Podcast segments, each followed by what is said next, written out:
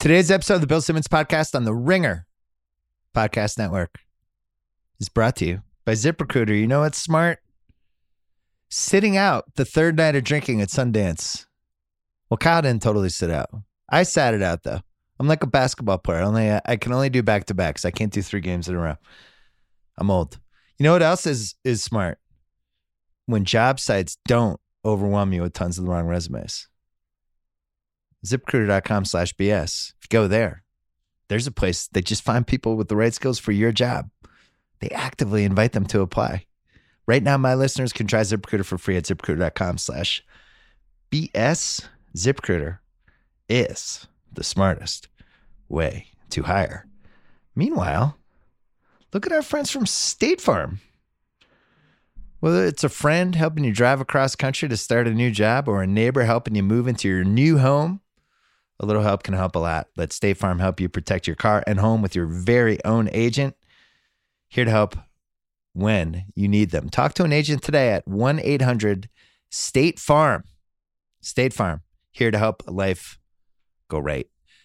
We're also brought to you by The Rewatchables, where we have Proof of Life. Me and Chris Ryan, our vanity project for the Rewatchables podcast. Even if you've never seen this movie, I urge you to listen to this podcast, which is coming out, I think, midnight tonight, uh, because we we make a case why it's one of the most underrated movies of this century. I want you to listen to it. It's a good one. The ringer dot com, a buzz right now with Anthony Davis trade speculation. We're going to get into that right uh right after we get to uh, our friends from Pearl Jam. And then right after that, one of the best directors of the last thirty years, Steven Soderbergh. Been dying to have him on. It finally happened. We did it at Sundance. Uh, that is coming up. First, our friends from Pearl Jam.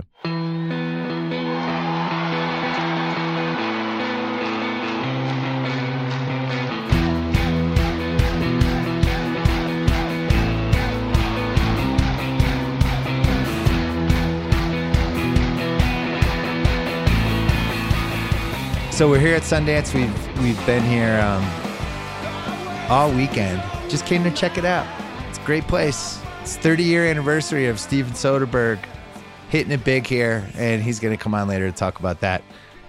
But I hadn't been in a while. I had forgotten. Um, it's a lot of the film industry's here, obviously. You got documentaries, movies. It's a free-for-all for people that love movies. You're constantly hopping in Ubers and Lyfts trying to get to this screening or that screening. It's really fun to be in a theater when uh, when they're premiering something and everybody's there. There's just a certain energy to it. There's a lot of people usually rooting for the movie, and and it's uh, it's a good experience. We came down, you know, we like to check this stuff out. I haven't been here for so long. I uh, I forgot about the energy that's here. That's really uh, really kind of inspiring, and just a lot of Canada Goose jackets, Kyle. Canada, there's just uh, Canada Goose all over the place, and to the point where if you don't have a Canada Goose jacket, you uh, you you feel like there's something wrong with you. So there's that, and then you have um, the the way that the bodyguards they have, not the bodyguards, like the bouncers, they have all these clubs. The space is never big enough, like for these little parties and house parties and events. And they just don't care who you are. And once they fill it to like forty-five, fifty, one hundred, whatever the number is, it could be like Brad Pitt and George Clooney online. And they'll just, there'll be some bald bouncer just be like, fuck you guys, you're not getting in. So um, it's it's really, a, it's a weekend controlled by the uh, people letting, the bouncers letting parties, people into the parties. And, uh, and the Lyft and Uber drivers have the most power for the entire weekend. I remember like eight years ago, I wrote a mailbag about Sundance saying how Sundance mad was my new favorite kind of mad, where you just have these, you know, these movie executives in their fifties who are just in disbelief they can't get into a party, and they're just screaming at this bouncer who's a foot taller than them. Uh, very enjoyable. A lot of comedy here at Sundance. We um we we went out late Friday and Saturday night, and um I turned fifty this year. It wasn't a great idea. So nephew Kyle and I on Sunday, I really wasn't in great shape. I was afraid to go to a screening, and uh, I didn't want to be in a movie theater and just feel like I was trapped there or get overheated or whatever. Nephew Kyle and I watched the entire Ted Bundy documentary on Netflix. It was four hours. We banged it out. It uh, it was it was it was riveting. It was really well done. I just have one thing to say about Ted Bundy. Um, they always they keep talking about how handsome he is, and I feel like he's serial killer handsome. I don't think he's really handsome, but I think compared to the other serial killers, like if you're comparing him to John Wayne Gacy and Jeffrey Dahmer and uh, and Charles Manson, like yeah, he's Brad Pitt, but he's serial killer handsome. He's not actually like handsome. Like J F K Junior was handsome. This guy was like fine, he, you know, decent looking guy. Um, but I, I think serial killer handsome and athlete funny are related together. Where you talk about like these athletes, like the guy's hilarious. He might be a comedian. It's like, no, he's funny for an athlete. He's not actually funny.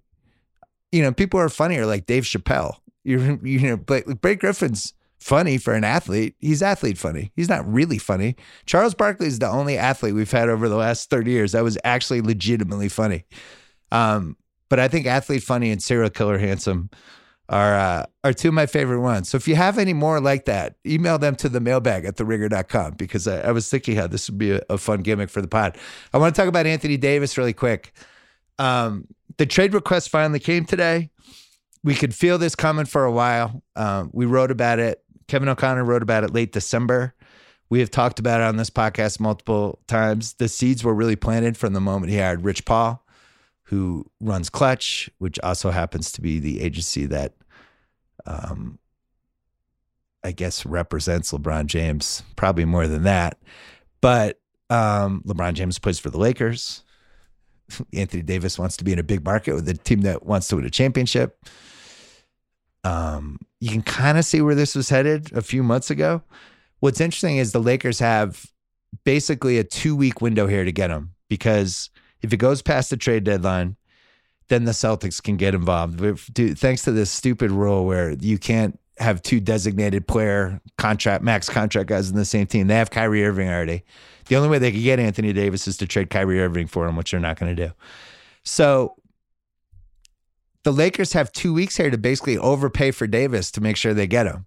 Because once we get to the summer, it's just going to be a lot, lot tougher. They're not going to have um, the same kind of leverage that they do now. And if you look around the landscape, everybody's coming up with, all right, what are the what are the fake Anthony Davis trades out there? We talked about one on a podcast a couple weeks ago. Ben Simmons and, you know, maybe the Miami future first rounder they have from Miami and maybe one other thing for Davis, I think is a really interesting trade that should be explored by both teams because if you're Philly and you have Embiid and Davis as your anchors for the rest of the decade, um, you could argue that that gives you a better chance to win a title than Embiid and Simmons. I actually, actually I, I just argued it. Um, the catch for them would be, would he want to stay? Would, you know, there's all this agency stuff in there too, because Embiid is C A A, Anthony Davis Clutch. Is that going to work? Ben Simmons is already there as a Clutch guy. Two Clutch guys getting traded for each other. So even though it's a fun one to talk about on paper, I don't know how realistic it is, especially because, um, of wherever the hell the Jimmy Butler thing is is going to go. I think one thing that I haven't I haven't been surfing the last couple surfing the internet the last couple hours, but one thing is if New Orleans trades Davis, it also really makes sense for them to trade Jrue Holiday and just completely blow it up and start over. And ironically, even though he came from Philly and was the centerpiece of the trade that launched the process, where they got two first round picks for him, where where uh they ended up getting, I think, Nerlens Noel, and I can't even remember what the other one was. Michael Carter-Williams. No, maybe they took Mike. Whatever they got, they got two first-round picks for him. But I actually think he makes a ton of sense coming back to Philly because if they could figure out, if they could put Fultz, um, Zaire Smith, the Miami pick, whatever, whatever they need to to get Jrue Holiday, he's locked up on a great contract. And he's actually a perfect guard for that team because he can guard the other team's point guards. He's an incredible defender. Um, but then on offense, he likes to play off the ball, which is good for Simmons. So if New Orleans is doing this correctly, you'd want to trade Davis and you'd want to trade Jrue Holiday and you'd want to bottom out and you'd want to get a top five pick. Um, and you probably want to trade Mirotić too. So um, we'll see if they can do that. They have, you know, one of... I think the most controversial organizations. They're owned by the Saints owner. They've had Del Demps as their G M this entire decade. He was the one that made the Chris Paul trade that David Stern hated so much he vetoed, which led to some good uh, Grantland pieces for me. But um, I don't know, Del, Del Demps. I don't know if I don't know if this is the guy I'd want pulling all the strings here, is trying to figure out the future of the franchise. And the other thing is, do you even trade him now? Do you just wait till the summer? Um, if you keep him and he's playing, that actually might hurt your lottery pick. So, um, it the, what, in my opinion, what makes the most sense is to try to trade him over the next two weeks and try to have the team bottom out in a big way. All right, so what's that trade? I think with the Knicks, if you get Porzingis back, the Knicks made a big deal about how they want to be in this. Um, you can't, the Porzingis is, you know, he's been in the league a couple of years now. New Orleans can't trade Davis for somebody who also might leave. Um, they've got to turn him into draft picks and pieces of guys who are actually stuck there, which is why the Boston Celtics package is so appealing, like whether they want to put Tatum in it or not in the summer. But they have a bunch of draft picks and a bunch of like ways for the Pelicans to kind of control who's on their team. So I, to me, it's really Lakers or Boston. I, I think anybody else, it's just too risky because, again, he has the chance, not this year, but next year, he could leave. And he's made it pretty clear he wants to play for championships. The difference of making one hundred seventy-five million dollars versus two hundred forty million dollars, he doesn't really care, or whatever whatever those numbers are. And he he's really motivated by the titles. I think the red flags are, he has a little trouble staying on the court. He um, kind of had one foot out the door this whole season, which in general is a policy I, I don't love. If you're if you're supposed to be one of the three best players in the league, which talent-wise he is, um, I kind of wanted him to do what he did last year, where he just put the Pelicans on his back after Boogie went out. And he's like, fuck this. We're not, I'm not going down like this. I'm, we're making the playoffs and I'm going to kick ass. Um, Did he's statistically has been really good this year, but I don't feel like it's, it doesn't feel like it's a get on my back type situation. It feels like it's headed for an uneasy ending. And if you're in New Orleans, this is basically the future of basketball at stake for you now, because if you can't keep this guy, um, and the reasons you can't keep him are because it's a small market, um, you weren't able to build the right team around him. And that basketball has just never really succeeded there. You can see it in the games. You can see the empty seats. They had barely any media following them. Uh, New Orleans is a football town through and through. And there's just probably better locations for this team if you can't keep Anthony Davis. So you got that hanging over you too. This is a really important trade for them, to say the least, because if they screw it up, I think it creates a path for them to leave and go to Seattle in the next three to five years, or Vegas, or wherever they might end up. Um, they have to nail this trade. Last time they didn't. They did not nail the Chris Paul trade. It didn't work, and they lucked out because they won the lottery and they won Davis. And if they had gotten the second pick in, instead of the first pick, they get Michael Kidd-Gilchrist or Bradley Beal. Bradley Beal would have been nice. But uh, but they really lucked out because that Chris Paul trade did not work out. So, all right, so what do the Lakers have to give up? In my opinion, Ingram and Lonzo have to be in the trade. I think they both have to be in the trade. If you want to get them now, you have to overpay. So they're not going to care about first-round picks, because the moment they trade Davis to the Lakers, they become a top six or seven team. So that pick's not going to matter. And then you don't care about two thousand twenty-one or whatever, because you know he's going to be there for a while. So you probably want the picks to be as late as possible, like two thousand twenty-three, two thousand twenty-four, two thousand twenty-five. You want like two from those years. And you have to get Ingram and you have to get Lonzo, or I'm not doing the trade. Kuzma, who the Laker fans love, um, he's not that good. He's twenty-four. I think he kind of is who he is. He's nineteen and six a game when he's taking a lot of shots. Not a great three-point shooter. Defensively, eh. I don't think he's ever an all-star. I think Ingram and Lonzo both have chances to be all-stars.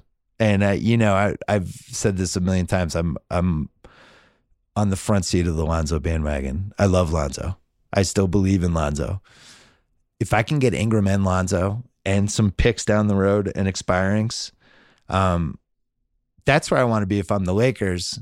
I mean, I'm sorry, if I'm the Pelicans. And even better, if I can dump a contract from next year, because they have, and now if I'm the Lakers, I'm like, I'm not taking more, any contracts beyond the Davis contract. But if I'm the Pelicans, I'm at least trying to dump like the Solomon Hill contract on them or something like that. This is a big deal though. I actually, I went back and tried to figure out just what the parallel of this is, where you have somebody who is a top five guy, we're at worst, top three guy at best, depending on if he's healthy and he's happy, just becoming available. So I went back, I looked through all the guys who have been a top three M V P. So meaning they either finished first, second, or third place before they turned like twenty-eight. And it's just not a long list of, of guys who have been traded. If you go backwards, like Wilt Chamberlain got traded. Wilt was selfish. You can read my book for more. Um, Wilt got traded like right after. He was averaging like forty points a game, but he got traded. Kareem got traded in nineteen seventy-five. That was the first kind of modern basketball trade where you had somebody saying, I'm leaving next year, you should trade me now. Very similar to this. And Kareem was, I mean, he's one of the four best players of all time. I had him third in my book. LeBron's probably passed him. But um, got traded like at his apex. I mean, he would, Kareem was unbelievable when he got traded. He was the best player in the league, and it wasn't close. Um, and that, you know, they ended up getting the uh, the classic four quarters for a dollar trade.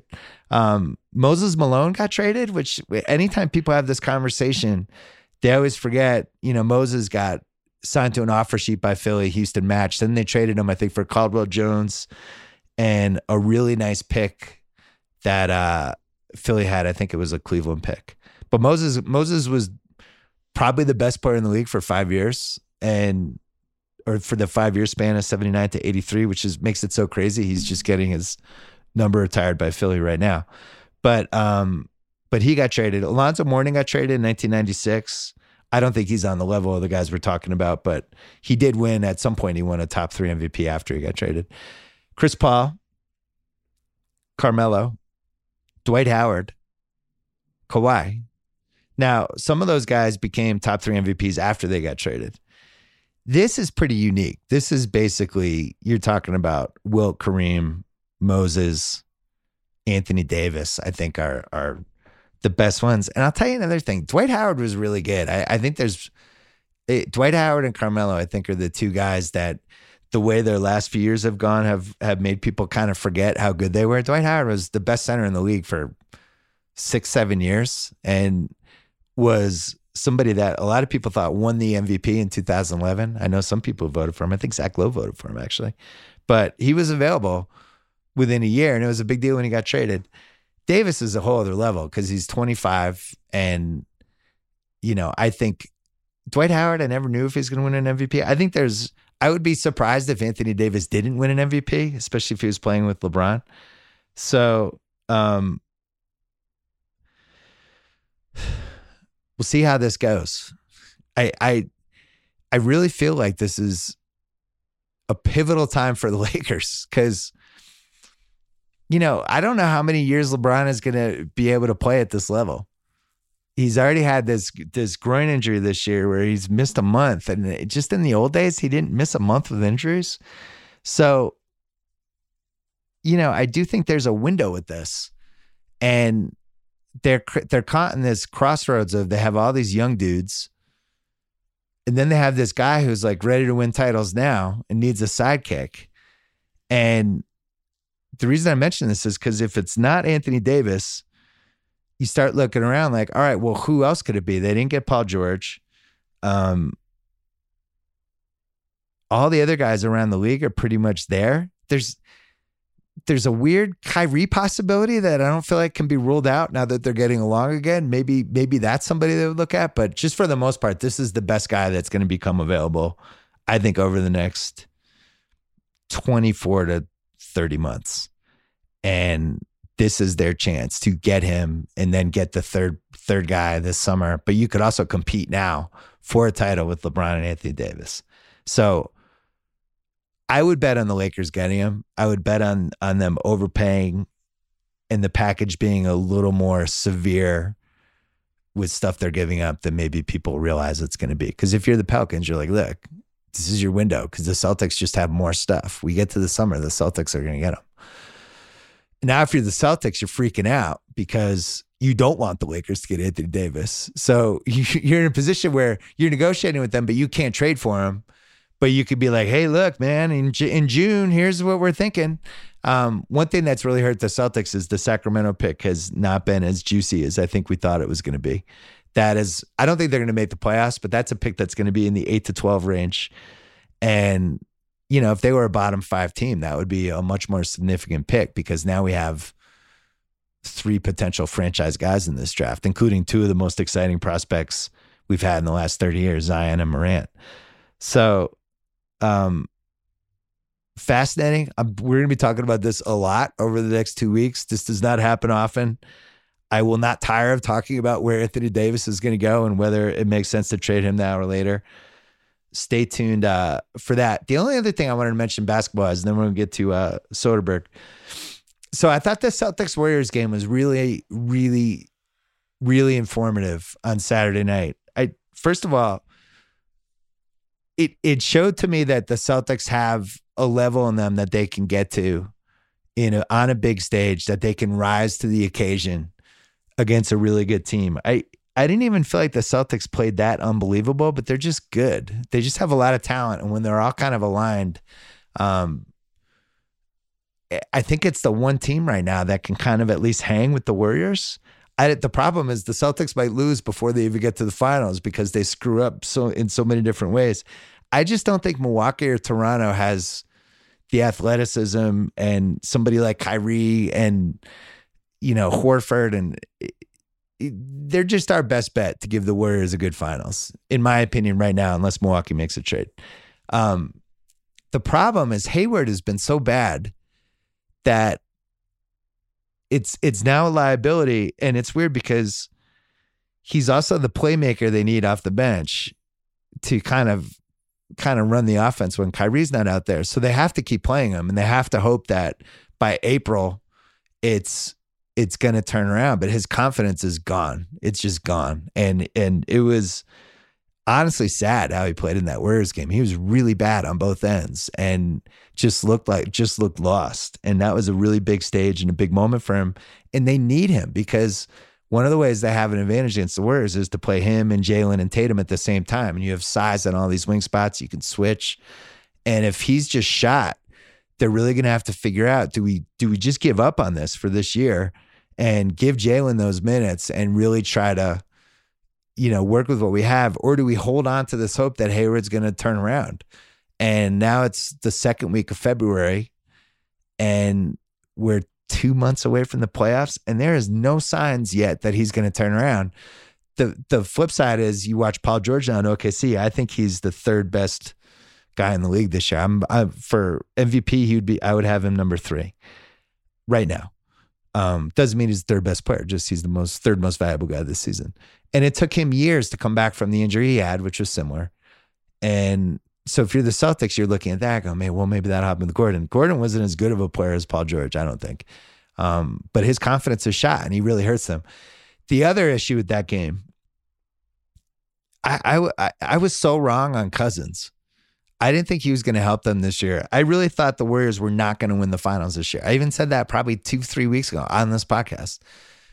Boogie came back, and I think it's done a couple things for them. I think it's invigorated them. It's like the new character in a T V show who just makes the show more fun. He's basically, he's Richie Aprile or uh, or Ralphie. It's just like, oh, Ralphie's here. See, what's new for season three? Oh, Ralphie. Oh, okay. And there's just an energy that he brings that I thought, I said this last year, I thought they looked stale last year because I think they're they're just kind of used to each other at this point. And when he's in there, it's just different. You have this guy who can post up, who sets these big screens that he's still committed too many fouls on, uh, who can space the floor, and then on defense can really kind of bang some bodies. And I think the reason I mention this is I thought he looked good in that Celtic game. He's still too slow. Uh, I think his legs are still going to come back. He seems like he's about eighty to eighty-five percent right now from where he's eventually going to be. Um, defensively, he was really impressive in that game. And the way that uh, the Celtics were just trying to get him in pick and rolls and trying to expose him, and he was making the right decisions and doing the right things. And it really reminds me of uh, Bison Dele in ninety-seven when um, when he came in there on a Bulls team that had won seventy-two, that headed for sixty-nine. It was getting a little stale. And then he came in and just gave them a little extra and, and a shot in the arm. And Cousins is much better than uh, than Bison Dele. But the stuff he brings to the table, they've just never had before. And it's made me completely rethink. If he's going to be healthy this year, I just don't think anybody can beat them. I think it's going to be too hard. You saw the Celtics the other night, went toe-to-toe, and the Warriors just got a couple stops, made a couple plays, and it's just too hard. And now they have looks. Now they can go big. They can go small. They can play Draymond as a four. They can play Durant as a three. Like, it's fucking crazy. So I went from thinking this Cousins thing was totally overblown to now thinking that it's going to ruin the playoffs. That's where we are. Lots more to discuss on Davis and all this stuff over the course of the week. I have, we're going to put out a new trade value list for January. I did not write anything this month because we got swamped with some other stuff. So what we're going to do is just because I wanted to keep the monthly list out, we're going to put that out. I'm going to do a podcast about it and try to explain some of the decisions. I still want to write the actual trade value. So we'll probably do that either in February and March, but uh, we're going to put the new list out. And what's fun, and this is the, the, my favorite thing about this, so many things have changed. Like I did the last list, James Harden was like twelfth. And now it's like, who's Houston trading James Harden for? Giannis? Uh, that's it. So uh, it accounts for a lot of that stuff. Paul George made a big move. Some other guys slid the other way. And uh, we're going to run that this week, and we'll do a pod talking about a lot of that stuff. And we also have Super Bowl and a whole bunch of things. One last note on, on pods. I'm going to go on Cousin Sal's Against All Odds pod. We're going to do most of our giant Super Bowl prop podcast on that podcast with the trifecta. And then Sal's going to come on mine. We'll pick our favorite props from that podcast, do the rest on mine, and he'll do the Gary Russell bet. So there you go. Uh, we're going to take a break and then coming back with the one, the only Steven Soderbergh right after this. Hey, let's take a break to talk about Roman. Guys are terrible at taking care of their health. Studies show seventy percent of guys who experience erectile dysfunction do not get treated for it. That's bad. The thing most people don't realize, E D is like a check engine light for a man's body. It could be an indicator something more serious is going on, like a heart issue or diabetes. Thankfully, our sponsor, Roman, created an easy, discreet way to get checked out by a doctor and get treated for E D online. It's a one-stop shop. Licensed U S physicians can diagnose your E D, then ship meds right from their pharmacy to your door. With Roman, you don't have to wait in waiting rooms, deal with any awkward face-to-face conversations, or make any uncomfortable trips to the pharmacy. Just visit getroman.com slash bill. to complete a brief online visit. Once your doctor ensures that treatment will be safe and effective for you, they can prescribe F D A-approved medication to be delivered in discreet packaging to your door with free two-day shipping. Go talk to the doctor. E D can be tough to tackle. It's really important to get it checked out. With Roman, it's really easy to take care of it. And today, Roman is giving my listeners a free online visit and free two-day shipping at getroman.com slash bill. Check it out right now. All right, this is great. Monday morning here, Sundance, here with uh, the guy who is widely credited for being the first Sundance breakout star, right? nineteen eighty-nine, thirty years ago? thirty Steven years. Soderbergh. Still walking around. When you were here in nineteen eighty-nine, overwhelming? What was it like? Well, was it the, I mean, it couldn't have been even one twentieth as big as it is no, now. No, it was very different. It was called the U S Film Festival at yeah. that point. Um And hadn't become the market that it became the year after yeah. Sex Lies. You so, started it. Well, uh, there were a couple of films that were here. That it was a good year that year. There were some really good movies. Yeah. Um, but it certainly, it certainly was part of a, a a wave that I think was inevitable in the late eighties, early nineties. You know, the eighties was not a great period for studio films. They kind of took over. The, all of my heroes like crashed and burned yeah. in the late seventies. Studios took over um, and it became a much more corporate um, business. And I, f- it felt like there was a hunger on the part of audiences to see things that were handmade. And so we we sort of surfed that. I'm so fascinated by that stretch from eighty-five to eighty-nine, basically, because, you know, the seventies are so romanticized. We, Kyle and I watched, don't ask me why, because I've seen it a hundred million times, but The Godfather and Godfather two was on A M C last night. And we just got sucked into Godfather two with the commercials. And it's like, it's like three, it's three plus hours long.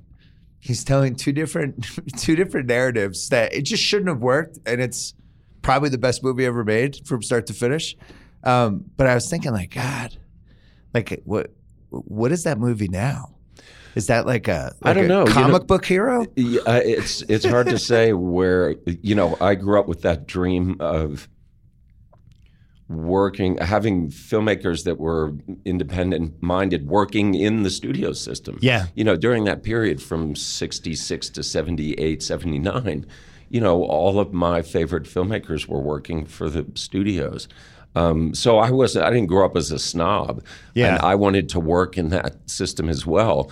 I just grew up in a suburban subdivision in Baton Rouge and didn't know anyone. Yeah. So I had to come at it through uh, a different path. But there was a period from Sex Lives, I'd say through the mid-aughts, where that seemed to be working. You had some really good filmmakers working in the system, and then it kind of went away.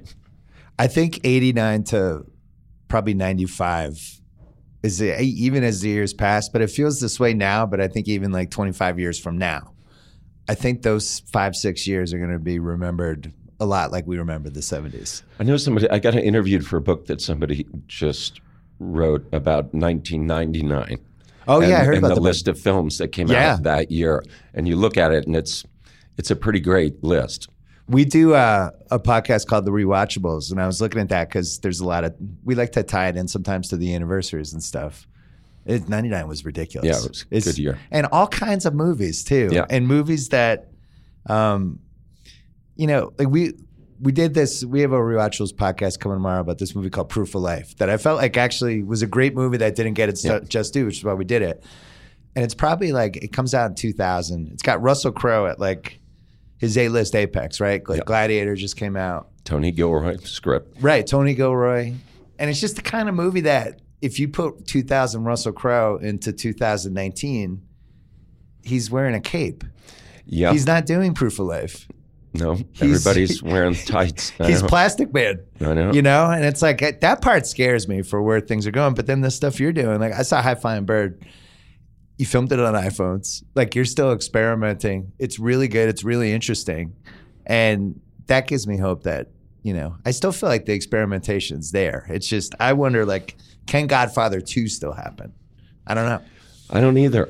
Um, but I'm always, whenever I get into a, a despairing mood about that stuff, I'm also aware that as I'm feeling that way, somewhere in some room, somebody's making something that none of us know about yet. Right. And it's going to come out and blow us away. So, well, you know, I'm always hopeful. There's somebody out there.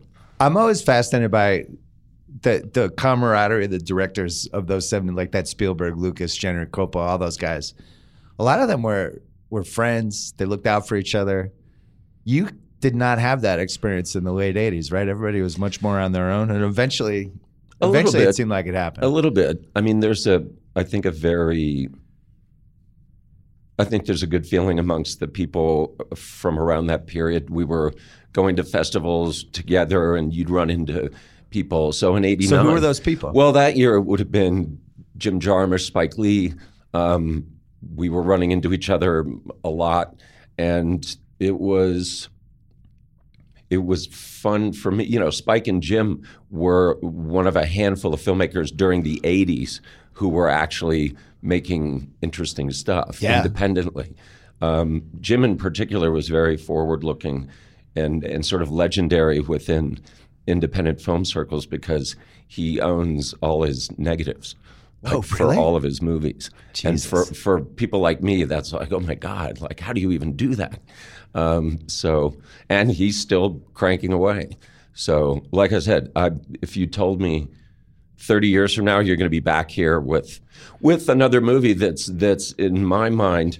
You can draw a direct line from Sex Lies to A High-Flying Bird. Yeah. In terms of its attitude and its approach to character, its willingness to embrace a movie that's about two people in a room for the most part talking.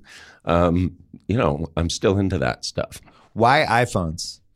To to inspire young filmmakers that they can use anything they want to film a movie, or like what no, was it I that mean, attracted it's you? A, it's a combination of things. One, I think uh, I'd like people to, it's, I don't think people are aware of how advanced this technology really is yeah. and what you can do with it. For projects like High Flying Bird, it's it's the right tool because of the ease of of putting the camera where you want and how quickly you can move. So if I had a traditional camera package, even on High Flying Bird, there were certain things that I wouldn't have been able to do exactly the way I wanted. Yeah. Um, so the film, I think, would not have been any better. It might have been worse. It certainly would have taken longer. Um, and so going forward, I think now we're about to be in a space where you're going to have a phone about a camera about the size of a phone with a full-size sensor. And that'll be a game changer because what's great about the iPhone is I can put it anywhere. Literally, I can Velcro it to a ceiling. Yeah. I can do whatever I want. And that's that's very liberating. Um, but it's not, it's it's it was perfect for this. You know who sees that? Kids. Yeah. I have a thirteen-year-old daughter and an eleven-year-old son. And I live in L A, which, you know, there's, I, I think L A is a little more artistic than most cities. And you have a lot of kids of parents who are in the film industry or they're producers or directors or actors or whatever. And I'm amazed by some of the little films that my my kids' friends made. And my and my kids have been in them, you know, and they're like, yeah, we what'd you do all day? Oh, we shot a horror movie. You did? And then they show it and it's like, wow, this is like not terrible. No, I if I wish I'd had these tools. Oh my I God. Starting. I think that generation when they hit like nineteen to twenty-two, these kids that have been, because all the editing stuff is great now, and they these kids are going to have a sense of narrative structure, how to cut stuff, how to edit, that there's no generation that's had that. No, no. It's pretty it's pretty incredible how quickly this technology is advanced and how literally with a laptop you can you can make a really, really good-looking movie. Like you really don't need much more than than what's in your pocket, right, and some software, and off you go. I've seen projects where people did incredibly elaborate visual effects, and it's all Adobe After Effects. Like it's, they're all doing it on their laptop. What would you say if I told you that Sex, Lies, and Videotape is my mom's favorite movie, like ever? Well, would that explain at least some of my I, there's eccentricities? A, there's a lot to unpack there. um, Tell her. It really is. That's hilarious. It comes on cable every once in a while, and she's like, Sex, Lies, and Videotape is oh on H B O lately. It's just amazing. That's so strange. It's just an strange. amazing movie. I'm like, do you realize how weird this is, that this is your favorite movie? She's like, it's just, that James is, Spader is incredible. That's um, that's pretty unexpected. It's really held up. It does not feel dated. It's weird because it would- It's super it would, intense. I would, I would, to me, it seems very quaint now. Yeah. That that like, oh, he's got some tapes. Like when you when it seems like a Jane Austen novel to me now, right, compared right. to what we're going through. Oh my God. Um, but I think if if it's if it's still able to hold someone's attention, it's because ultimately the the, the technology is not really the point of it. Ultimately, no. It's it's in this case a way of someone creating a barrier between themselves and other people. We're still going through that now. It's just there's a lot more ways to create those barriers. Yeah. Um, but I, I mean, the part that feels dated are, you know, the cassette, cassette tapes and, yeah, and, and the, the clothes, stuff like that. But I think that movie now, as the years have gone on, it's really a movie about sisters and the competitiveness with sisters and just how people can be super close but also do terrible things to each other, but then forgive themselves in the end because they're related. Well, and also you you the you had four characters who are about to reach an inflection point. Yeah, that but they don't know it's coming, And so I think that watching that start to turn and you realize, oh, this is literally going to be one of those, my life before this and my life after yeah. this. But they're all oblivious to the fact that this is about to happen. Um, and I think that's satisfying to watch. That's one of your favorite, you gravitate toward that idea in different, you've done that in a couple different movies. Like, yeah, here are these people here, it's about to change. Yeah. We're about to go to point B. Well, I guess I guess I'm also, to to bring this all back to something like High Flying Bird. Yeah. You know, I think we all we all go through life trying to exert some amount of control over what happens to us. Um, and it's mostly illusory. Like it's it's yeah. we often are are confronted with the hard fact that the amount of things that we can control is actually very small. Um, and forget about if it's your family or anybody close to you, like that's just not happening. But it's clear that's something that I keep, I keep returning to characters who think through an act of will that they can change the situation or the world. Yeah. Um, and usually come up somewhat short. Do you think back how the arc of your career, which has been written about a million times, you have this huge hit, then you have the quote unquote slump, then you come roaring back. Like, do you think that it's been two decades since Out of Sight, and then all of a sudden you're you're in the best director category for two different films at the same time, which I don't think had happened for what, like sixty years? Like, been a while. I mean, that got that went so fast. What did it feel like in the moment to um, just have your career flip like that? It was, it was, I was trying to sort of keep my eyes forward. The the years between Sex, Lies, and Out of Sight were actually really crucial to my development yeah. as a filmmaker. And I had the luxury of making five movies in a row that nobody saw and most people didn't like. But they were they were each really important steps in me trying to figure out what lane should I be driving in? Like, what kind of filmmaker am I? And part of that process was determining ultimately that I wasn't a writer, that I had written, but I wasn't a writer. I wrote to get in because yeah. nobody can stop you from sitting in front of a keyboard. But once I let go of that, and it's a it's a real issue for young writer directors, they all want to emulate their heroes. Yeah. And I realized my well's not that deep. When it comes to writing, it's just not. And as soon as I understood that, everything got better immediately. And so when you look at those projects, you look at like that run of five films from Out of Sight through Oceans. Yeah. Great scripts, great screenwriters, like everything got better. Right. That makes sense. I also think, and I, I tell this to people sometimes, you know, I've had successes and failures. The failures were really important. You learn you learn a shitload from them. I wouldn't I don't regret anything that that I've done that didn't work or didn't work as well as I thought it would, because you you take what what you get out of it, you're still gonna get something. No, the successes, as it turns out, are kind of a mystery. Yeah. And and impossible to conjure at will. And you just have to surround yourself with people that that can at least give you the best shot at having something work. So it's kind of, I always viewed it as success as this kind of mysterious person you spent a night with and then is gone the next morning. You don't know anything about right. them. Failures like the family that comes over and won't leave, and you eventually have to like forcefully kick out of the house. Yeah. Um, but I, if the business has changed in a way that that makes me feel for the generation that's coming up now, it is that I, I had the luxury of those failures. Like you, can, you can't do that now. If you're a young filmmaker, you cannot make five movies in a row that nobody sees. You're in jail. Yeah. So that I feel, and that is, I think, a necessary part of of anyone's evolution. Nobody, well, very rare. It's very rare. People don't emerge full blown right out of the gate. It's it's it's really, really rare that that's the case. You need time to develop. Do you think online, Twitter, just the way movies are uh, dissected now, would uh, would have been harmful for you in the mid nineties if that stuff was there? If it had been around prior to Sex Lies, I think I would have gotten into a lot of trouble because I was such a punk yeah. about what I thought was good and what I thought wasn't good.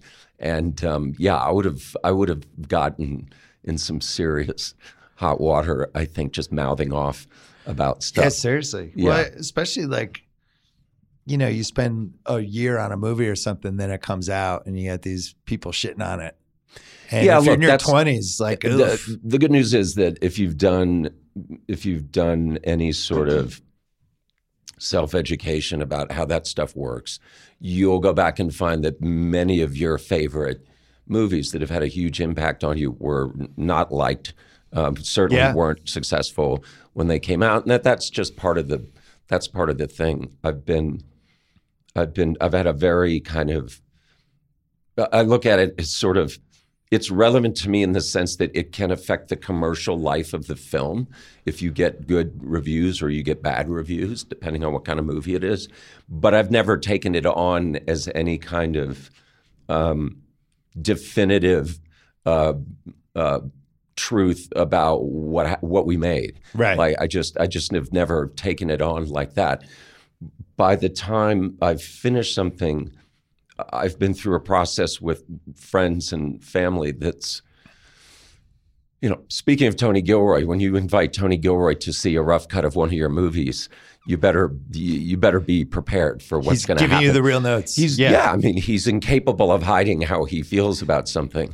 Um, and that's the good news. And, and the, the even better news is if you're in a situation in which you need help and you have a problem that needs to be solved, he will roll up his sleeves and help you. Um, so that uh, there's a group of people that I call upon, and I have to take a deep breath before I do. Um, I was going to ask you about that. How many people is that? Probably twenty, twenty-five, um, spread out. And I had one director friend of mine uh, on a movie. Finished. The movie was finished, basically. We had delivered it, and I he asked, you know, oh, you're screening it? I want to see it. And he watched it. And he essentially grabbed me by the lapels when it was over, and he said, you need to throw the score of that movie out. He goes, it's, I, I don't know what its commercial potential is, as it turns out the movie had none, but he goes, it's it's ruining, it's it's one ask too many. Um, and he was right. He was right. I threw the score out and had one completely rewritten. And that was not something I wanted to hear in that moment, but he was right. My, uh, I was friends with, with William Goldman, who recently passed yeah. away, and there was all these different stories about him. And one of the ones that I thought was great was about um, he saw Silence of the Lambs, like a cut of it, and it was like pretty much locked. And he was like, it's great, great. You should take out that part with the F B I director when the when he gets his job's in trouble, like they just take it out. And uh, and Demi was like the the film was locked and it was in his head, and he's like, let's go back in and see if we should take that out. And they took it out, and Goldman was right. Right. Because that's like, it sounds like over and over again you hear that as a theme with directors and storytellers. Like sometimes the the one thing you take out is the most important part of the whole process. It's it's.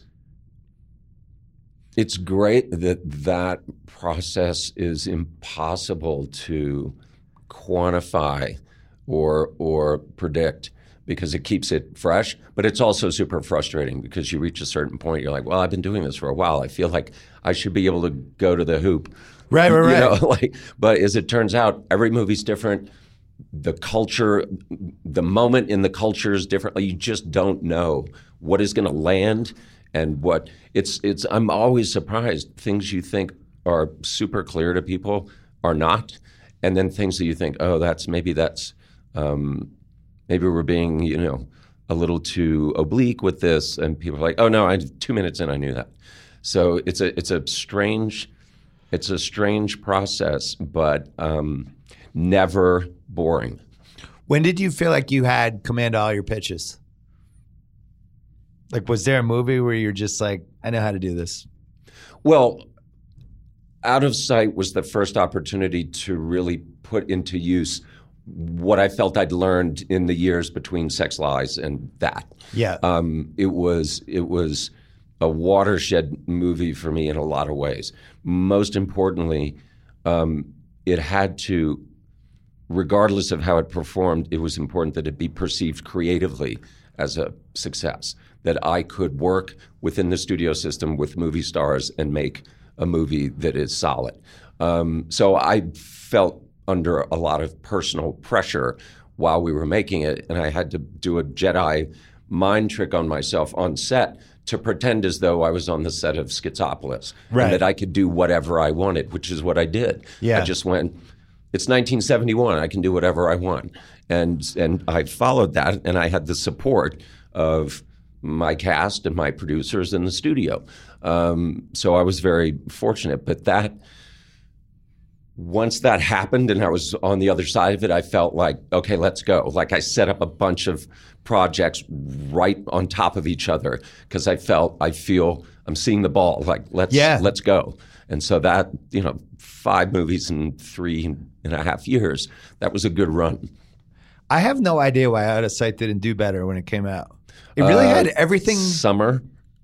We weren't supposed to come out. It should have been like an October movie? It was supposed to come out in October. And they, did they move it up? No, what happened was Meet Joe Black was behind schedule. Meet Joe Black was supposed to come out this summer, and they were behind. That's bullshit. What are you going to do? My, the head of the studio who gave me the job said, I got a problem here. I need a summer movie. You're done. You're ready. It's a good movie. And I went, okay, it's your call. Um, but it doesn't feel like a summer movie. I mean, in a weird way, it worked out, but it probably didn't feel that way at the time because it's a beloved movie. No, it's the, fucking the perception awesome. Of it is that it was it was successful. That's yeah. the good news. In retrospect, nobody realizes like it, we got crushed by Armageddon, actually. Oh Jesus! Um, yeah. So, um, but again, it it did for me what it needed to do. It did for George what it needed to do. We we we hooked up at exactly the right moment. We both needed this movie to yeah. to work. And so that started a relationship that turned out to be very fruitful. So it was a good, that was a, that was a big one. I I had, Sorkin was on this podcast two weeks ago and we were talking about timing and luck and like how, I mean, it's not a secret, but it's just how incredibly important it is to catch people at the right point sometimes with movies. Totally. Clooney, you, Clooney and J-Lo at probably like the absolute perfect time you would have wanted them to make that movie. I like I I still was like discovering J-Lo. You know, I'd seen her in a couple things, but I didn't know that much about her. That was the first time I really felt like I'm spending two hours with J-Lo. And then Clooney was basically the E R doctor who hadn't really made it big in a movie yet. And we didn't know if he could carry one. And then it's like, oh yeah, he can carry one.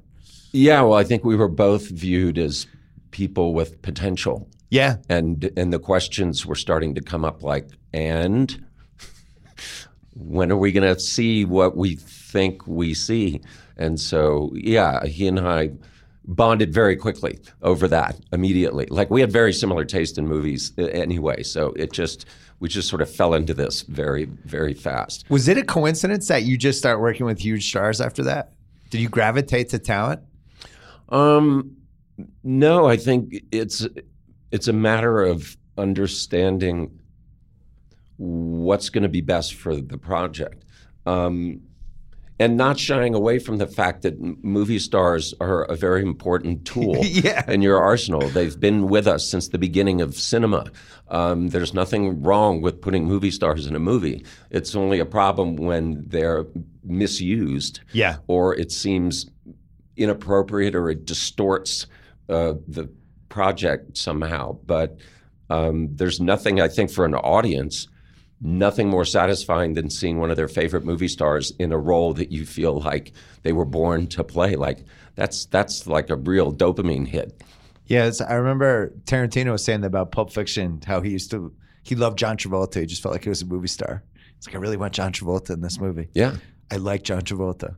And there's, it's really hard for an actor to pass that point where people feel that way about them. But like when you had Julia Roberts, what was that like? That was two thousand, right? Erin yep. Brockovich. And she was just, she'd made all some strange choices in the nineties, but then kind of went back to being Julia Roberts, My Best Friend's Wedding and Notting Hill. And it's like, oh, Julia Roberts. Yep. And then you hit her right as it's like, oh, she can do this too. And uh, that's like the most unique performance of her career. Because she's Julia Roberts, but she's also, you know. It was, yeah, you're absolutely right. That I was very aware that that the timing of this was, was perfect. It was exactly what she wanted to be doing. Um, so she saw very clearly um, what the movie could do for her creatively. I had just come off, I'd been approached about doing Aaron Brockovich while we were doing Out of Sight, because it was yeah. the same set of producers. They described it, so I, me- I remember where I was standing on the set of the of the mansion uh, at the end of the film, Albert Brooks Mansion, oh, as yeah. they pitched me this idea between setups, and I literally said, that sounds like the worst idea I've ever heard for a film. Why would you think I would want to do that? Year and a half later, I'm in the middle of editing Hell with the Limey, which I'm not, it's not clear at the point that they reapproached me that, that we were going to be able to figure that out. Yeah. Like it was, it was one of the most terrifying creative periods of my life, the months of editing the Limey. Yeah. They came back to me, they had a new draft of the script and they came back to me, and suddenly a movie like that seemed to be the perfect thing that I should be doing. It's going in one direction. Yeah. Like it's very simple. All I've got to do is make sure I've got the camera in the right spot to capture this performance and we're all going to be fine. So that that eighteen-month period, you know, I just needed to move into another direction. But when I think back that, that wow, that could have easily not have happened, um, I was lucky. Traffic couldn't have been as... Uh... As, as easy. No, that was we didn't. Those have, are tough ones. We didn't have the money till three weeks before shooting, because the consensus was no drug movies ever made money, which was true. Yeah. And so every studio turned it down, and it was Graham King and Barry Diller at U S A Films who came in three weeks before and said, "Okay, we'll do it." Um, it felt it was Scarface didn't make money. I guess I don't, not. I don't think they viewed that as a drug yeah. movie. That was right. you know kind of. De Palma, Pacino, extravaganza. Out of control. Yeah, yeah I mean, um, it felt to us like a zeitgeist film. Like it was an election year. Yeah. It felt like this this issue was like building, like people wanted to talk about it. The sad thing is, and we sensed this when we were making the film, um, you could make that movie every five years because nothing's changing. In, in some ways, things are worse. Um, so at the time, it felt it has to happen now. If we miss this window, it's going to close and we'll never get to make this. Um, and the funny thing was that traffic, for me, traffic and Aaron um, were not hard. Oceans was hard. Oceans was hard. Why was Oceans hard? It was a new grammar for me. It required a new set of skills, um, and I was terrified. And it was uh, like I spent more time on set trying to figure out how to do something than I ever had before. I was really, it was hard. It, and so the funny thing is, are you, you talking about the look or dealing with the actors? Or oh no, everything? The actors were fine. The yeah. script was perfect. It was just, you know, I, I felt it deserved a, a real bravura kind of visual style. And it was just, I hadn't really made anything quite like that before. And it took me about, it took me about a week before the math of it finally became apparent to me. And I realized like, oh, okay, the geometry of how all these shots should be designed and built and put together is this, you know? Um, so it was, it, it was, it was just the biggest thing I'd ever been a part of. You know, it was back, what, eighty-nine million dollars, which to me was like, it's a lot of money. Yeah, how um, much was Sex Lies of Videotape? A million. So, um, but it's, the Oceans films for me are a kind of movie I really enjoy doing, even though they're tricky, because I get to play in a way that I don't really get to play on other kinds of films. Yeah. They they can handle a lot of um, trickery and sort of, you know, those are as close to comic book movies as I can get. Like, that's it. And I viewed them sort of as comic book films in a way. Hey, I want to take a break to talk about our Super Bowl coverage here at The Ringer. I mean, we have some awesome football writers. A lot of them are in Atlanta. A lot of them are hanging out. Although I don't know who hangs out. Does anyone hang out with Kevin Clark? Kevin Clark. No, Kevin Clark. I mean, he's got an entourage now. He's just, he's gone off the rails. But um, they're all there. They're doing, uh, they're writing pieces. They're doing podcasts. You can listen to the wonderful Ringer N F L show. You can listen to Dual Threat with Ryan Rossillo. He's going to have a Super Bowl preview. You can listen to Against All Odds, where I'm going to be on there doing the Super Bowl props with the degenerate trifecta. Uh, you could read all of our great coverage. And most important, not most important, but almost as important, as important, just as important. There it is, Kyle. Just as important. Uh, we sent our social team down there, and we're doing a bunch of videos that you can watch on our YouTube channel as we try to get our YouTube channel over one hundred thousand subscribers, inching our way closer. Kevin Clark's going to be doing Slow News Day from there. Uh, we're shooting a bunch of little short videos, trying to catch just the scene, what it's like down there. So check that out. the ringer dot com, Ringer Podcast Network, live from the Super Bowl all week. And then uh, on this podcast, we'll be I'll be doing my big pick on Thursday. So there you go. Were you surprised all those actors got along so well? A lot of famous people in that movie. Yeah. I mean, we, George and I, one of the things that we, I think, bonded over was the no asshole rule. So yeah, I was going to say, it's almost like putting together a basketball team where you want to make sure you don't have like the cancer. Yeah. So we people were vetted.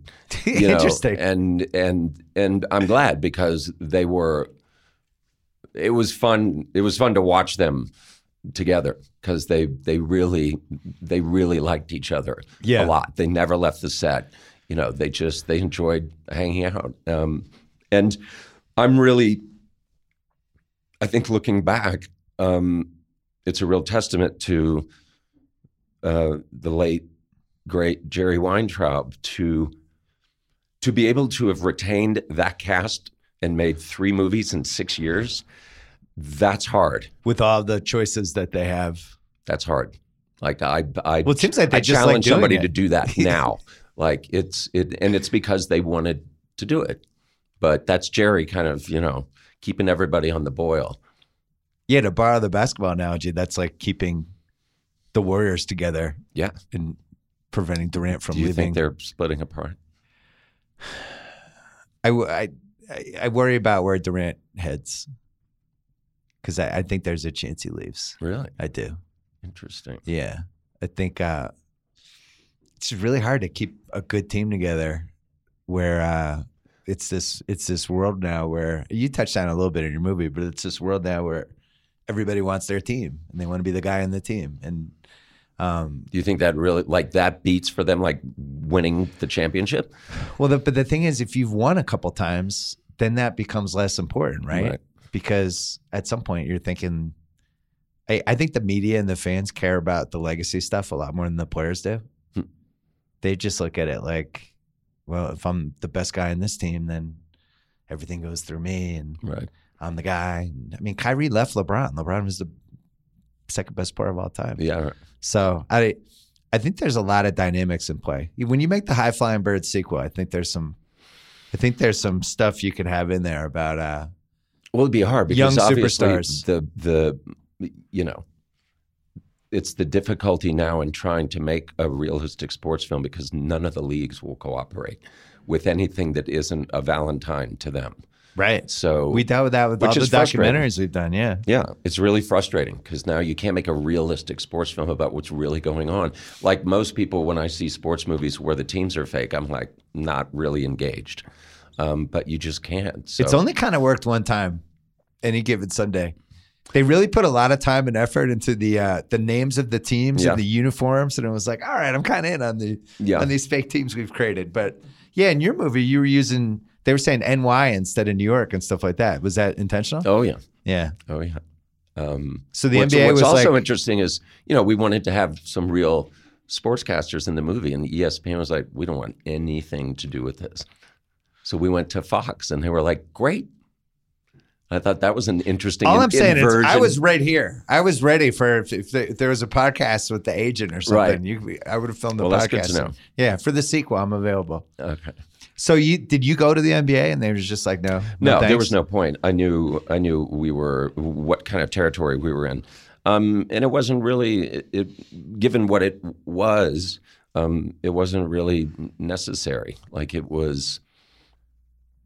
Yeah, it, it's really hard to notice unless you're looking for that stuff. Yeah, I mean, it's it's it really is asking.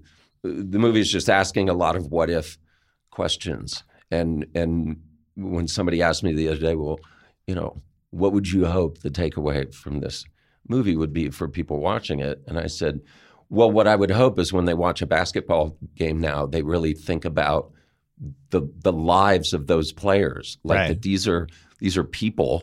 And they, they're like, the, the, you're watching them on the court. They have another twenty-two hours that they've got to deal with, you know, and it's pretty intense. Like talk, interviewing those three guys, um, it was clear, like the level of scrutiny and pressure they're under is just extraordinary. So for those of you who don't know out there, he, you intersperse Karl Anthony Towns, Reggie Jackson, and Donovan Mitchell. And Donovan Mitchell. And they're just kind of pop in every once in a while. How long did you interview those guys for? I think each one was about twenty-five minutes. Yeah. Yeah, to half an hour. I got some good stuff. I should yeah. probably like put something together.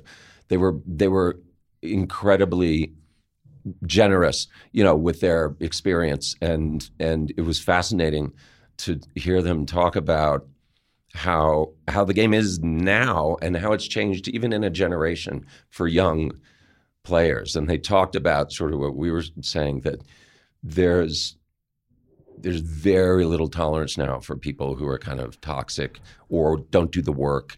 Like this idea of this this this cliche of like the savant player who can just like walk onto the court and, and create magic. They're like, that doesn't exist. Well, there's also there's too many dynamics in place now for if you're an asshole or If, if there's some sort of power struggle between the stars or whatever, it just comes out now. And, you know, thirty, forty years ago, we still had people covering the teams, but it wasn't was, like it is now yeah. where people would just be like sources.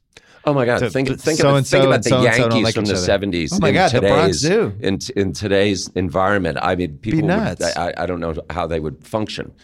The system's kind of designed for these guys not to get along long term. Um Now, you could argue basketball's always been that way because you go back and it's like, you know, Shaq and Penny broke up. Kobe right. and Shaq broke up. Oh, Michael Jordan and the Bulls, like they just decided they don't want him anymore. Um, well, so it's, it's just when really you, hard. When you think about it, it's I think part of that is driven by it's a physically intimate game. It's yeah. a small team. Yeah. You're you're you're like right there, like your your pals are like sweating all over you. You're like touching people. Like it's a very intimate game. What I like about it is I was saying to somebody the other day, it's as fast as a sport can get without becoming truly violent. Yeah. And so that's why it's so fun to watch. But it's there there aren't the opportunities like there are in some of the other sports to like be over on this side of the field. You know, yeah. Like, put me out wide so I don't have to talk to that guy. Right. You know, but here you're just you're in the pit.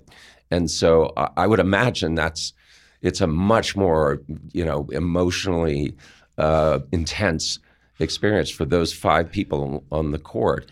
But it's such a, it's interesting to look at the game. I don't know how you feel about how the, it seems to me like it's, there are too many games given how many teams make the playoffs. Like one hundred percent. If you're going to have eighty-two games, you can't have sixty percent of the league going to the playoffs. I agree. That's why nobody starts watching until March, you know, basically, because you're like, what were these first sixty well, games the, for? It's weird that everybody's watching, but it, there's no urgency with the standings. Right. But I, I've been amazed that the, the biggest thing that's changed this decade just for, you know, for doing this for a living and having websites. Like we had Grantland two thousand eleven and then the site we have now, The Ringer. Um, it's a twelve-month a year sport now, and people care in July and August. Yeah. And that was not the case before, whereas like some other sports, it's flipped. Like in no, baseball, you, you get to the end of the year, and the for, as soon as the championship's over, it's like the draft. Let's right. talk about the draft, free like, agency. They, yeah, exactly. Where's he going? Yeah. And then this guy, and he might want to trade, and we just get content out of it constantly. And then a sport like baseball, the the two biggest free agents are still unsigned. It's crazy, and it's heading into February. I know. And if this was basketball, we'd be having a, a heart attack. Like just today, right before uh, we start taping this, it came out Anthony Davis demanded a trade from New Orleans. Really? His agent um, basically leaked it to uh, Adrian Wojnarowski, who's the top basketball reporter. Right. And carefully orchestrated on Monday morning to start the news cycle.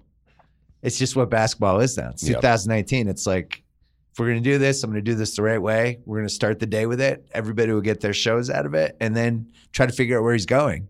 And that's what all we're going to do for the next two weeks is figure out what the Anthony Davis trade is. Yep. So it's just become part of what basketball is. You you you dipped into this lockout. We had Grantland. We started in June two thousand eleven. There's a lockout right after. Yep.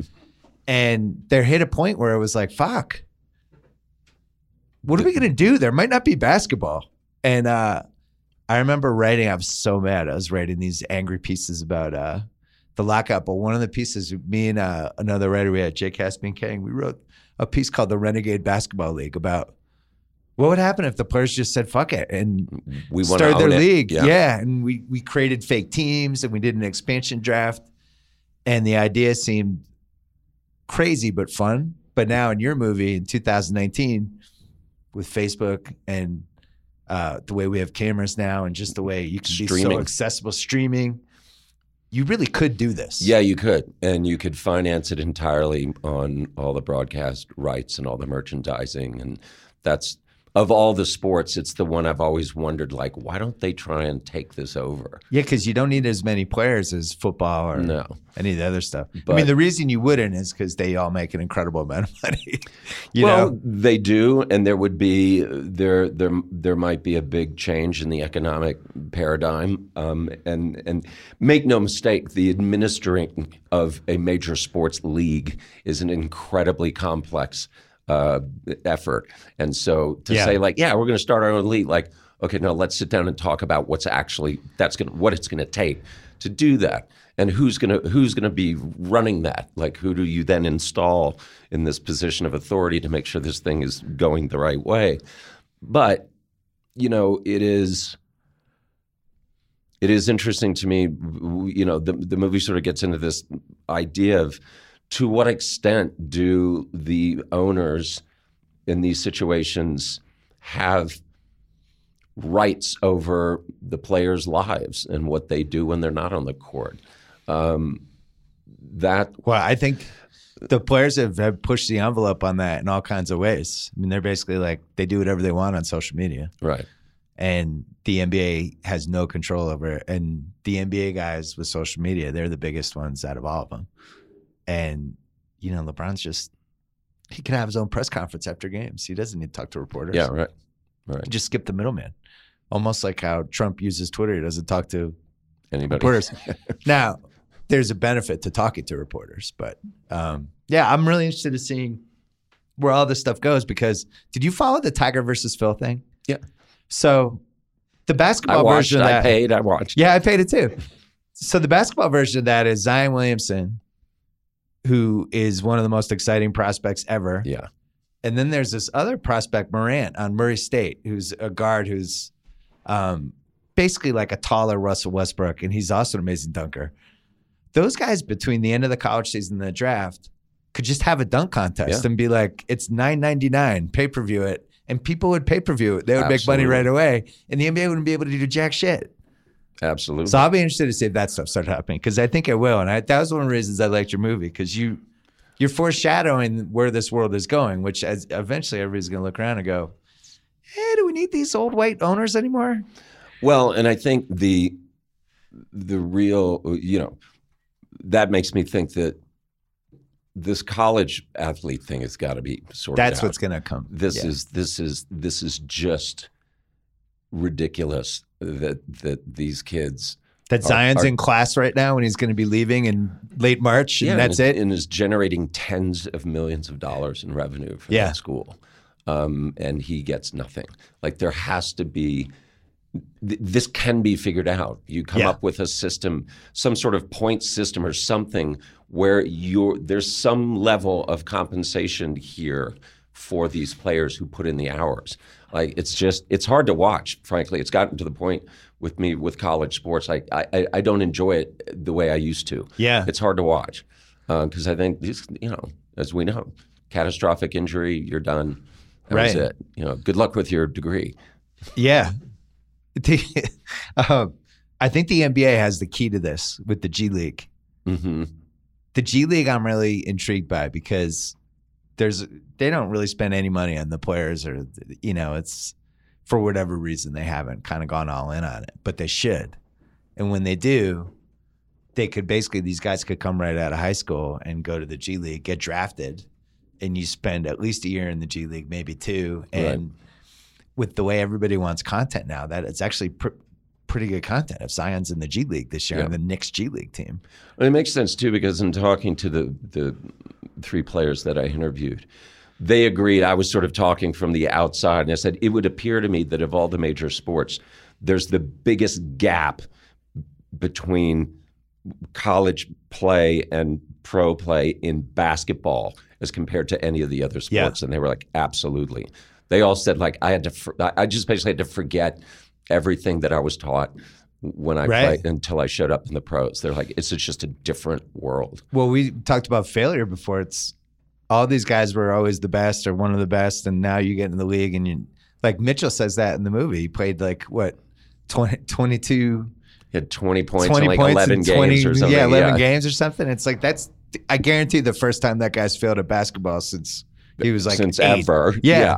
So, you know, that's part of it too. The Celtics are doing with that now because they have, they just have a loaded roster and they have these young guys that would be starting on any other team who are playing eighteen minutes Right. And they're not playing well. And part of the reason they're not playing well is because they know they could be playing forty minutes on a different team. So it's complicated. Um, I want to talk about sports movies really quick. Mm-hmm. So a topic I, I've been fascinated by forever. I've written a shitload about sports movies, and there's these different genres, right? So you have like the seventies is like the first wave, right? You get The Longest Yard, then you have Rocky, and then mm-hmm. like everybody ripping off Rocky with every different sport, basically all the way through, I would say the mid, maybe the mid eighties. Then there's a little more creativity. We get to the late eighties and you get like the Field of Dreams. Mm-hmm. And those type of movies. But at the same time, we're still making Rocky over and over again with Major League and those kind of things. Then it kind of dies down. Then it comes back again in the late nineties because they become profitable because you can put the one star on the poster. And then that leads to this next great wave of movies that the, the Remember the Titans and all those kind of movies. Right. Then that starts to go. And sports movies can't make the same money. You know, it, it's just not a worthwhile bet for the studio. And no, around, because the foreign's not very big. Yeah, because they don't, no. especially if it's football. Yeah. So by oh nine it starts getting really interesting. The the movies kind of go to another level, and they become movies that kind of use sports, which is what you do. You made it. You made a movie that happens to take place in sports. It's with not, no sports in it. With yeah. no sports in it. Well, the, what I was trying. But that's where we're heading. What I would have wanted to avoid in any sports movie was is. the situation in which your your emotional engagement with the story hinges on the outcome of a specific game. Yeah. You know what I mean? That's just a trope that's in all sports movies, and it was one that I was not interested in following. Yeah. So what I liked about when Andre and Terrell McCraney and I started talking about the movie is I realized, oh, this is... this will be fun because it's it's never going to be, you're never like rooting for somebody to hit one at the buzzer. It's not, it's a sports movie without that cliche in it. Yeah. Um, and hopefully, I mean, anecdotally, people who've seen the film who are who don't follow sports um, find it easy to engage with because the issues in it are, it can be applied to almost any context. Yeah. Um, and so, and it's fairly, you know, kind of, I had in mind when we were making it, Sweet Smell of Success, which is one of my favorite films. Very like fast, verbal, contained period of time that the story takes place over. That was what we wanted to to recreate. Yeah, it's interesting. Jerry Maguire, so I was ninety-six Yeah. It, it kind of flipped the script on what a sports movie was, but it still had the climactic game at the end. Yeah. But that was, I thought that was such an important movie because it created this Rod Tidwell character that was like, this is the coolest sports movie character we've ever created. This is like actually a guy who could be in football, and there was real thought to the nuances of him and the stuff he was going through. And I think over the next twenty plus years, that's been the most interesting way that sports movies has evolved, is putting a little more thought into the character. Right. Versus just like, all right, here's the setup, and then, you know, and then he's going to rally back. And then, yeah, yeah. But what's crazy to me is that they still make the boxing movies. I, how many boxing movies can we make? I don't know. I got approached by one. I'm surprised You're, you haven't made one. You're like no, the only director where, that's where, ever made one. Where are you going to go with that? I don't know. I'm, I'm, I just, somebody, I sort of stopped them before they got very far. And I just went, I, I have no idea where you can take this. Because there's been some pretty definitive movies about boxing and going in a variety of directions. Like I just don't uh, I don't know what my angle on it would be and how I would shoot it in a way that's better than the way some other people have done it. I, you know, Creed reinvigorated it, but so much of that had to do with the Stallone hook to yeah. it, and the fact that we had a history with this guy and now he was back. And um, but I I think part of it, I think the actors like getting in crazy shape and. And hitting stuff. And hitting stuff. Yeah. And just like, it's almost like a rite of passage for great actors. Almost all of them have done it. Yeah, it's true. You know? But I, it's weird that we've had so many boxing movies and like zero M M A movies. There's no, I mean, like part of the Warrior, well, and that's about it. Part of the fun of making Haywire was working with Gina Carano. Oh, yeah, worked, yeah, and, yeah. And, you know, she was, it was so fun to watch her do all that stuff. Like, she was. She was one of my favorite images that that if I had to pull out, it would be right up near the top of the list is this, a shot from Haywire, and we were in um, Barcelona. She's she's running as fast as she can run, and the camera's three feet in front of her.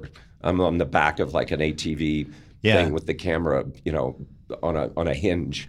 And so, like, if this thing slows down or anything happens, there's going to be blood. And she's just, she's just, and she she can run, like she can run. Yeah. She doesn't, she looks like somebody that you wouldn't want to have chasing you. And uh, Shoshana, the costume designer, she's wearing this black jacket, and the lining inside is like this animal print. So you just see it flapping, you know, as she's running. It's very subtle. You have to kind of look for it, but it's super cool. Yeah. You know, and I just. I loved watching her run. I loved watching her hit people. Like it was, there was something really satisfying about this very arresting looking woman just like beating the shit out of people. Right. It was just, I, I, I loved making it. You've, you've done so much experimentation since you became super successful. And I always really appreciated that somebody was out there doing that. The thing you did two years ago where you did Logan Lucky and you're just like, fuck it, I'm not doing any of the, I'm not doing this old school model of the advertising and all that stuff. We're just, this can be a word of mouth thing. And it didn't work, but it was an amazing experiment. And now that movie, I feel like, I feel like a lot of people, that movie's heading in the right place from, oh yeah, people I, I, have seen it, people like it, but it didn't work. Why didn't it work? Because I would have thought with the internet and the influencers and all that stuff we have now that that actually should have worked. Uh, no, the studios were right about everything. Yeah. Um, we didn't have enough money. I, I, I, I, I was under the illusion that with a smaller amount of money uh, used in a very surgical way, you could achieve uh, the same result. And we're talking about, we have to be clear what we're talking about here, wide release movie. Like move, opening a movie on three thousand screens. That's what, this is what I was trying to see if there was a lane to be opened up, you know, that wasn't with a studio where a filmmaker like me could create a model where they could put a wide release movie out for less money, more transparency in terms of how the economics work, yeah. and absolute creative freedom over every aspect of the release. It just didn't work. It didn't work twice because I did it again on Unsane and it didn't work again. We had twenty million dollars in marketing in each case. It wasn't enough. They were right. You can't get out of bed for less than thirty. So it's just a pure awareness thing. You can't get awareness. You just can't. And we tried very different approaches on each one. Like, okay, this time we're going to put the money here and we're going to do this. We like we, it just didn't work. What was the movie you made when you released it at the same time? Home, there were two, Bubble, Bubble and uh, The Girlfriend Experience. Yeah, yeah. Bubble was earlier, though. two thousand five. Yeah, and everybody got mad at you, the theaters. Like, this, well, this is the end of everything. It was, um, yeah, it wasn't a popular idea. Well, that's their worst fear, but it right? seemed inevitable. Look, what I think, I was talking about this yesterday to somebody, this whole windowing thing. The, I think the problem, the problem that we're seeing now is people are trying to apply a, a unified field theory of how this windowing issue should work, when in point of fact, every movie is different. Yeah. Here's here's the argument I would make to NATO, who John Fithian, who runs NATO, I've become very friendly with. Um, the minute Logan Lucky and Unsane, the minute I knew that Logan Lucky and Unsane were not going to work, I should be able to get that thing up on a platform immediately. Mm. You know what I mean? Like, not not that we planned to do it. It's just I knew by Friday noon. So you get like we those numbers, dead. Yeah. And I just spent twenty million dollars. Dude, let me drop this thing next week. Yeah. Nobody's going. Like, I'm not hurting you. You're, I'm hurt now. We're all hurt. Right. Because now I got to wait sixty days, ninety days, whatever, and then it's a memory. And so that's, I think there needs to be some understanding that uh, you, you're never going to have one approach that's going to work for everything. It's not. So I think they should start having conversations about, we got this movie of this scale with these people in it, this pedigree. We want to go out this wide. Why don't we, let's say the window on this is X, and we've got this other movie that's a little more experimental that we're not sure about. And if let's have an understanding. If it tanks, that we can get this thing up quickly. That's that's what I would do. Yeah, it's still... I was thinking about this when I saw A Star Is Born, which I really liked. He did a good job. He did a good job. It was a good movie theater movie. Yeah. And I think that's the challenge these days. And it's a challenge in sports too, ironically, because the T Vs are so nice now and it's so comfortable at home. And it's like, do I want to go to eighty-one Red Sox games a year, yeah, or do I just want to watch the Red Sox and I can be on my phone and I'm not dealing with assholes next to me and all no, that stuff. And the coverage is amazing. Like, yeah. This is what America does better than anybody in the world is sports coverage. The widescreen like, is has changed the game for all these different sports, including basketball. It's just yeah. much more fun. If you watch E S P N Classic or um, the Hardwood Classics on N B A T V and you watch the two thousand finals, square. the square, and it's blurry. You yeah. can't see anything. Yeah. And you would see so much more when you're into the game. I still, I still value going to the games because I think you can pick a lot of the body language stuff, how guys interact, um, just how breathtaking some of them are. Like somebody like Giannis, like you just have to see him in person. But it's not the necessity like it used to be. And well, I and think movies a, are like that too. Yeah, there's a similar thing happening in movies in that when I was when I was growing up, there was a big difference between what you saw on your T V and what you saw in a movie theater. Huge. There's just not that big a gap anymore. Like these, like you're saying, these now we're in a four K world. You know, eighty-five inch screens, like this stuff is stunning. And when you combine now, we're in a, I don't know if you've all had this experience of going to theaters where people like don't know how to behave anymore. You know, they just, of they, course, they think they're in their living room. Like yeah. You're, you're like, wow. They're on their so phone. The glare of the phone is like coming yeah, out of yeah, the side of your like eye. Talking and everything. Yeah. They're literally like, it's their living room. So, you know, it's, I agree that there are there are certain kinds of films that really benefit from the the theater going experience. Get Out would be a perfect that was awesome example. The like yeah. that's a great Creed was good too. Movie. Like there's there's good theater movies. Yeah, there's other ones that it's fun to go to the movie theater, but you don't necessarily need to see it in the theater. And I think how people find that balance with trying to get this stuff on demand, because we have, it's worked. We've seen it work with different things where there's movies I want to see. It's like, oh shit, it's on DirecTV already. Great. Yeah. I don't have to go to the theater and I'm paying nine ninety-nine. I don't know if that's good for the filmmaker or bad. I think it depends. I think, I think everybody on both sides, the people making stuff and the people paying for the stuff that's made are, are in the process of, of redefining what success means. Because the the old definitions just don't apply anymore. The business has completely changed. And so I think it's important for filmmakers too to be clear about what they really want. You know, I think if you ask most filmmakers, what they want more than anything is eyeballs. Like they just want as many eyeballs on what they made as possible. And so for somebody like me, I'm pretty agnostic about where where it shows up. Yeah, you know, I just want you to see it. Um, where it's going to be interesting, I think, over the next three to five years as these companies begin to consolidate and really put down roots into this new look. We're going to have a bunch more streaming platforms in twelve months. Yeah. Like these, all these big companies have decided, okay, that's, we're, we're really focused on that. We think the future is kind of heading in this direction. It's going to be interesting to see five years from now if somebody looks at the P and L statement and just goes, I'm done. Like, I don't, I don't get it. I, this, this model, I, I don't, I don't see how we make a lot of money in this model. I, I actually really like where we are right now, because I think the next five years are going to be fascinating. Even like what you've seen with some of the stuff Netflix has done this year.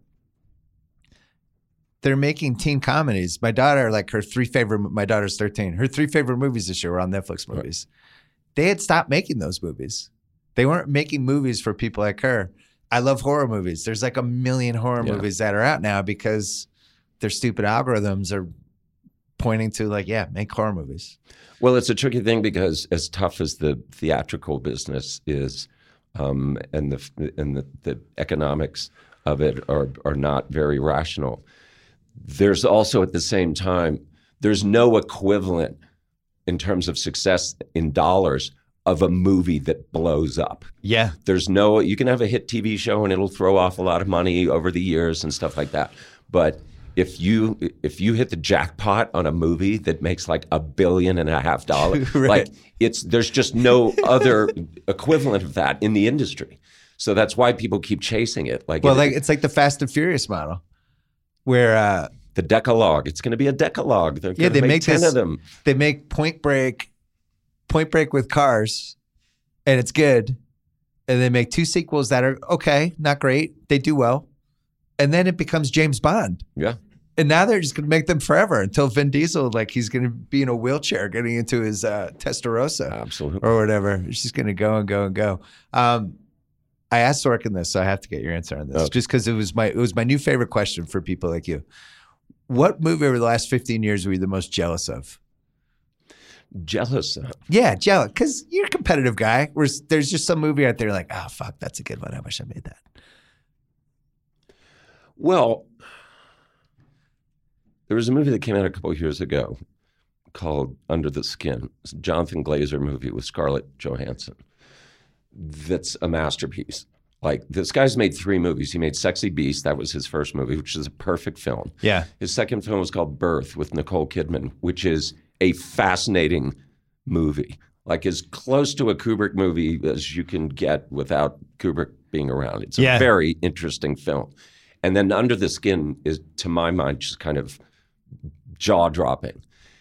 The reason I think about it a lot is that, again, if this was a movie that came out when I was growing up, everybody would have been talking about it. Everybody would have seen it. It would have been, it would have taken up a lot of cultural real estate. Yeah. And this thing just, it was just, nobody saw it. Nobody talked about it. I mean, the people that saw it was like, wow, this is really good. But there, there wasn't, I remember seeing it with my wife, Jules Asner, yeah. who said not to say hello. Oh. um, we walked out of the theater and she's like, holy shit, like that was, you know, that's a piece of cinema that reminds you of like what you can do with the language. You know what I mean? It's just such a stunning piece of work. And it was it just like, it, it in this country at least, it might as well have just not even shown up. So I see something like that. And and that was a movie where I, where I was like, wow, he's really good. I, I got to steal that. Like there was stuff in it that that I wish I'd thought of, yeah. I guess. Um, but. That's a good one. It is good. Look, it's it's. I like that answer too. It's unexpected. So if you did Traffic in two thousand nineteen, is that a ten episode Netflix series? Oh, yeah. Absolutely. There's no way you make that a movie, absolutely. Right? Absolutely, yeah, absolutely. And well, they, they probably give you a huge did, budget. They did a series of it for a few years, not long after the movie. Um, I'm just saying now. But, well, it's Narcos. I mean, that's what Narcos yeah. is. Um, absolutely. Look, I think I certainly went through a period probably around the time I was doing the Knick where if somebody broached a, a, an idea for a project to me, I my first thought would have been, why is this not a T V series? Yeah. Because I do, th- but I say that knowing and understanding that there are certain ideas that are movie ideas. Logan Lucky is a movie idea. That I is thought High Flying Bird was. I, I don't yeah, know exactly. If you did that's not a series. Yeah, yeah, like there's certain ideas that really sing in that format. The Kyle MacLachlan owner character might have been a ten-episode series, though. There is an N B A owner show. Him in the steam room with the coach's just, handkerchief. I thought one of the one of the underrated scenes was just like him on the him on his giant private jet with his reading his newspaper, and the, the stewardess is bringing the fruit, and it's like these guys are like aliens. They're like oh, yeah. in a whole other world, and they all know each other, and it's like this little ha- secret handshake club. And I'm ready to go into that world because I know a little about it. I think right. I think. You know, and you had he had the the wife with the dog. It was like just classic. Like, like there's probably ten owners that were like, "Is he making fun of me?" Yeah, right. They probably didn't know who it was. Yeah. Um, what's no, the, what's your next one? I, it, it's funny you should ask. For the first time in I don't know how long, I don't have the next thing. Like, I have things, but I have not pulled the trigger on anything yet. So this is weird. Usually when I'm in post production. And we're on, we're in post production on a movie now. You need a next one. I, well, I have stuff. I just haven't. I'm not sure what. Three of them are movies, and I'm wondering. So, but where, where should I make these? How should they be put out? You know what I mean? They're not movies like High Flying Bird, you know, that are kind of smallish. They're they're, in theory, movies that did come out and go into wide release, and I'm. I guess I'm trying to figure out where's the forever home for these projects. I don't know. I would think this is a fun time to try to figure out what is the perfect situation for each idea. Because in the old days, it's like movie or T V show, and that's it. And now it's like there's nineteen different iterations Absolutely. Of everything. No. Even what you did with this, I thought was just really interesting. And I, I don't know what's going to happen to it. I, Netflix has a way of... they can own the conversation for three days if it's the right thing. Like we just saw the Fire Festival doc. Right. That thing owned the conversation Absolutely. For five days. That was one. Talk about a scary movie. That's that was great. twenty minutes in, I just like got the sweats. Because it's literally like, I have nightmares like that. Yeah, Literally yeah, yeah. where like things like that are going that way. Right. That was, it was really intense to watch. Like it was, I I, I, I was really anxious You've, when I was watching it. Have you? Have you made like gone all in on a documentary? I made one um, a few years ago about Spalding Gray. Oh yeah. What'd you think of that whole process compared to a movie? Well, it was that was kind of a, a, a unique situation because what I decided while developing it was that we would essentially build a new monologue out of existing footage that had been recorded of Spalding yeah. over decades. That that I guess one day I was sitting around thinking, why would I interview people talking about the best talker ever?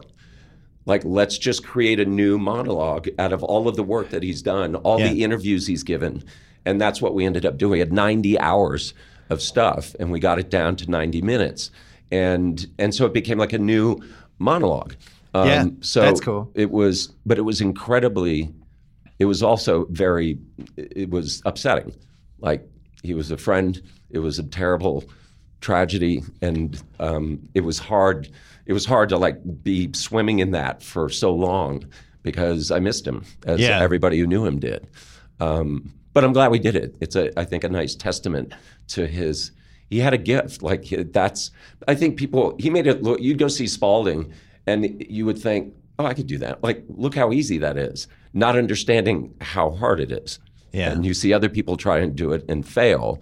And you realize his, apart from his performance skills, his storytelling skills, his writing skills, his ability, if you understood anything about his process, his ability to synthesize his experiences into a coherent narrative was exceptional. Why don't you direct an episode of Billions for Koppelman and Levine if you have spare time? So that, or then I, I told them it's all or nothing. Like I have to do all of it. You do the whole season? It's like I'm. Could I'm, you do that? Could you just step into somebody else's project and sure. like? I mean, it seems like something you would be you would have fun doing. Absolutely. My I, I almost I won't name what project this was. Yeah. I've always had a fantasy of getting a call from somebody eight days out from shooting a movie. Like, can you come in and like take over? Like we we've had a problem. Like right. there's been a health issue or something like where this thing was ready to go and we're a week and you're out, like a temp. And I'm like, let's go. Yeah, let's I, do it. I would do that in a heartbeat, and it almost happened to me. Really? Yeah, on a big movie. But you can't say what the movie was? No, I can't. And it ended up, they they ultimately decided to just table the thing. They pushed it a year and went and got like another director. But there was a like two week period where I was in a conversation where it looked like I may like, fly to another country and just like walk onto the set oh and start God. shooting. And I was like, that would be awesome. It's almost like an N B A coach taking like a coach gets fired eight days before the playoffs and you just take over like the Warriors. Yeah, it's just, I mean, my attitude would be, you know, the fact that I'm here and we're gathering footage, like that's a win. So I would feel like no pressure to to do anything but what I can do in that moment. But I think you have to do one Fast Furious movie over the next twelve years. Just bang out one. Car Just take stuff. I hate car different. stuff. Shooting car stuff is the worst. You're in those like big races. It's just, and, yeah, yeah, it's just figuring out, you know, whenever I see movies that have that stuff in it, it just, it just makes my head hurt. I just can't, I can't imagine. It takes so long. It's hard. It takes a long time. It's dangerous. I don't, the few times I've done stunts, that stuff makes me Oof. I'm not of a mind that anybody should get hurt making a movie, so uh, that uh, I I'd, I'd be the worst. Uh, I'd be the worst. You, you'd have a lot of scenes of people talking about how awesome that thing they just did that you didn't see right, right. was. You know, I it's I'm not the guy. I'm not the guy. This was really fun. I enjoyed the movie. When is it? It's on Netflix, February eighth. February eighth. So you can watch that. You think you'll and then get, the All Star like, Game comes the next weekend. You think you'll get the big top picture? Netflix? You talk to them about that? Probably for like, you need what, that. Yeah, like you need twenty like, minutes. you you need it for like forty-eight hours. Yeah. Uh, look, they... I can't wait to see how it plays. They've been great. Um, they've been very positive on the film. The trailer they made I thought was terrific.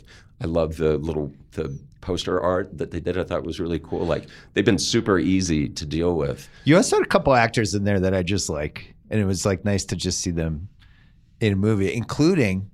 the lady from The Wire. Oh, yeah, Sonia. Who I just feel like she should be more stuff. Yeah.